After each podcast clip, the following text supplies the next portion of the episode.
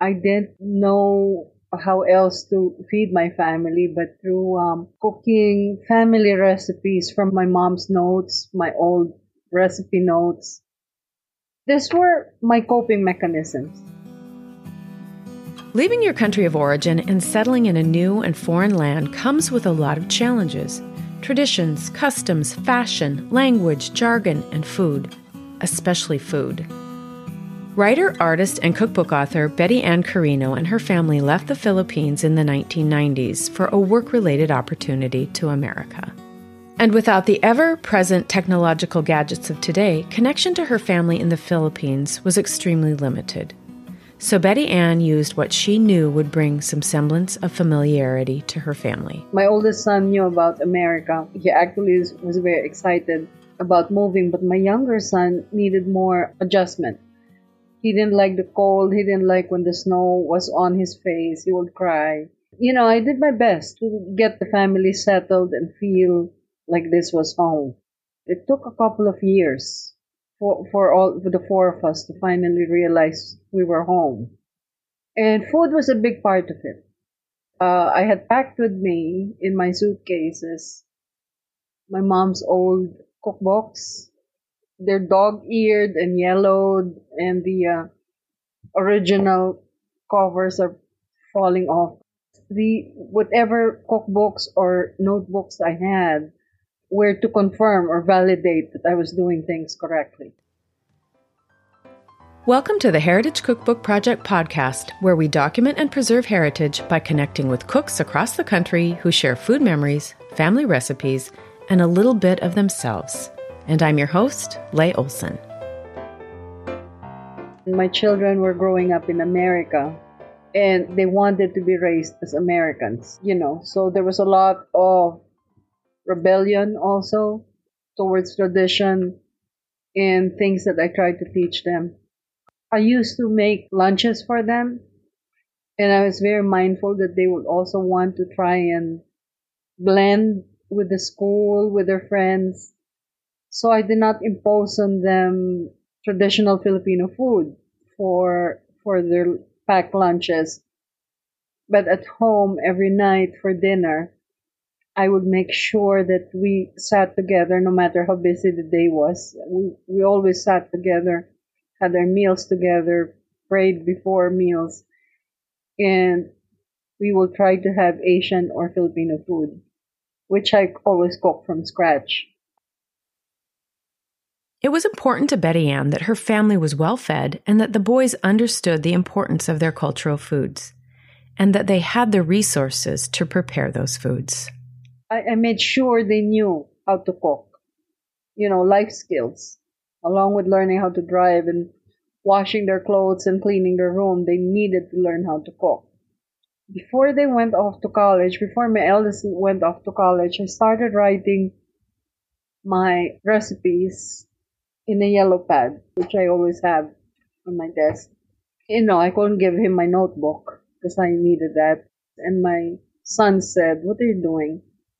Oh, you're bringing this with you. I said, These are my recipes, so if you have time to cook. My oldest son said, Mom, nobody writes anymore. What do you mean? I said. And he said, Nobody writes things on paper anymore, especially on a yellow pad. And he said, you need to start a blog. I didn't even know what the blog was. And I asked him, what is it? And he said, both boys said, okay, we'll create one for you. You put your recipes there and your photographs. And it's up to you, mom. We're not going to teach you anymore how to do anything. My goal was really to make sure my sons were well fed and that they knew they had resources if they needed Betty Ann discovered that the blog was not only a resource for her boys, but it became a way for her to document the dishes that she'd grown up with in rural Philippines and to share how she was able to find ways to create those dishes in her American kitchen every day. I grew up in a small rural agricultural town in the Philippines called Tarlac, which is uh, north of Manila. My mother was a homemaker and my father was a farmer at heart. He, you know, we had a farm and he grew produce and, and raised cattle and livestock. And that was the life I, I, I had growing up. My mother cooked every day from scratch, three meals a day. My father's rules were, as far as eating was concerned and meals prepared, we could only eat what came from the farm and the backyard. So now I'm actually surprised to see the term farm to table as a buzzword because that was the life I grew up with. I remember as a little girl, it was my assignment to to go and get the eggs from the backyard. I used to collect eggs for the day and put them in my little basket. And for years, I actually thought that eggs were always brown, brown colored shells. Around the age of seven or eight, when my mother uh, brought me to the city for the first time, I saw eggs were white. You know, they had white eggshells. And I asked, well, who washed the eggs? We also had an abundance of coconut trees in our backyard. They lined the perimeter of our home. Moving to America was a total different world for me. As far as being a mother and a wife and and cooking in the kitchen, it was a lot of. Uh, it, it took years for me to find ingredients that I could use easily.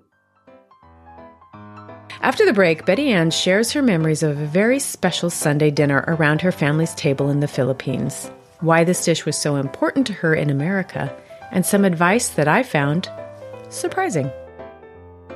Hi, it's Leigh from the Heritage Cookbook Project. It's been my absolute pleasure to introduce you to some of the contributors to this project and share their special recipes and stories on this podcast. Throughout the project, people have asked where they can get the cookbook. Honestly, I'd only ever intended for this project to live online. But I think I may have been talked into creating a cookbook celebrating heritage recipes and stories in a printed format. But I need your help. I would love to hear what you would expect from a cookbook like this. If you could take a minute and fill out a quick survey, I would so appreciate it. You can find the survey at theheritagecookbookproject.com slash cookbook survey. You can also find the link in the show notes and on the website. And now back to Betty Ann and Spanish style Filipino cocido. My mother had the cocido, she called it. We will all sit down together with my parents and the soup i remember the soup was separate served separately you know filipino food is served family style in big platters then we we pass along the the platters and then help ourselves mom put the soup in a soup big soup bowl of uh, it was a pyrex you know one of those old style uh, vintage pyrex uh, bowls and i remember it was even colored green Father was at the head of the table, and I sat on his right. My mom sat on his left. So uh, I remember the soup was between my dad and me, and my dad loved soup, so we always needed soup. Even if it was a warm tropical country, we always started the meal with soup. So my dad would um, uh, ladle the soup in individual soup bowls and um, give it to each of us. Okay, he will do that. And then my mother had the entire large bandehado, the oval platter of all the meats, the the ham bone, the chicken, the pork. That will be the centerpiece of the table. The boiled vegetables were in a separate square pyrex. And then, you know, she will she will arrange it very beautifully, the, the cabbage and the potatoes and the carrots and and the bean, green beans and everything. And you know, all these things, all these vegetables were grown in my in, in the backyard in our farm. There would be the side dishes of the um, eggplant hash and the tomato sauce, which I remember my mother prepared that from tomatoes that my father grew. And she would prepare that ahead so that it would be sweet. You, you know, she would boil and boil and boil it. It's making me very hungry thinking about it right now. I, I used to love to, to, to gather, to put all these ingredients on my plate with rice. And my favorite thing to do was scoop some tomato sauce and pour it all over and knead it like that. That was delicious. And the reason why I like it is because when I came to America, if you notice, the Asian ingredients are, are not as uh, prominent so that you could prepare it. In fact, not just in America, anywhere in the world. If I'm a Filipino living in Rome, Italy, I could make that. It was comfort food. So the feeling was always your home. You can only have this beautiful, comforting uh, dish at home. When we were moving to another country and here in America, I told my father that we were getting ready to move. He said, You're going to have a very hard time, and I don't want that for you. My father was right. I did have a hard time in, in, in a lot of ways emotionally, physically, socially. And you know, and at the end of the day, it was always comforting to have a home cooked meal on the table. And I'm hoping it was also a comfort to my sons when they were growing up and learning and, and adjusting. So, you know. I asked Betty Ann what advice she had for making this dish, expecting to hear her talk about the harvesting of your own ingredients from the garden and the importance of spending hours and hours making it. But that's far from the answer that I got. This dish is uh, time consuming, I, I admit. If you cook it the old way, stovetop, traditional, you're crazy if you're going to try and cook the way my mom did. Like, she'll start on Friday. If the meal was on Sunday, she will start cooking on Friday and be still be cooking on Saturday and still be cooking on Sunday. The meal was delicious. But the thing is, life is not like that. Uh, I would advise you can do shortcuts by using slow cookers, instant pots, pressure cookers, you know, take advantage of what we have in our world now to transform what we used to have before. You know, this is not your grandmother's time anymore. Sure, we want to cook the way our grandmothers cook, the way our mothers cook. But we're not living in their era anymore. The train has left that station. So, you know, let's let's move forward. Let's just embrace what we have now, the resources we have now, so we can continue doing what our mothers and grandmothers taught us in a faster, more efficient way. And let's just keep cooking with love. I hope you enjoyed hearing Betty Ann's story about Spanish style Filipino cocido and the comfort a home cooked meal provides. If you want to hear more stories like this, please subscribe wherever you get your podcasts. To see some of the images of Betty Ann's cocido and to get the recipe, please visit theheritagecookbookproject.com. The Heritage Cookbook Project podcast was produced and edited by me. I'm Leigh Olson.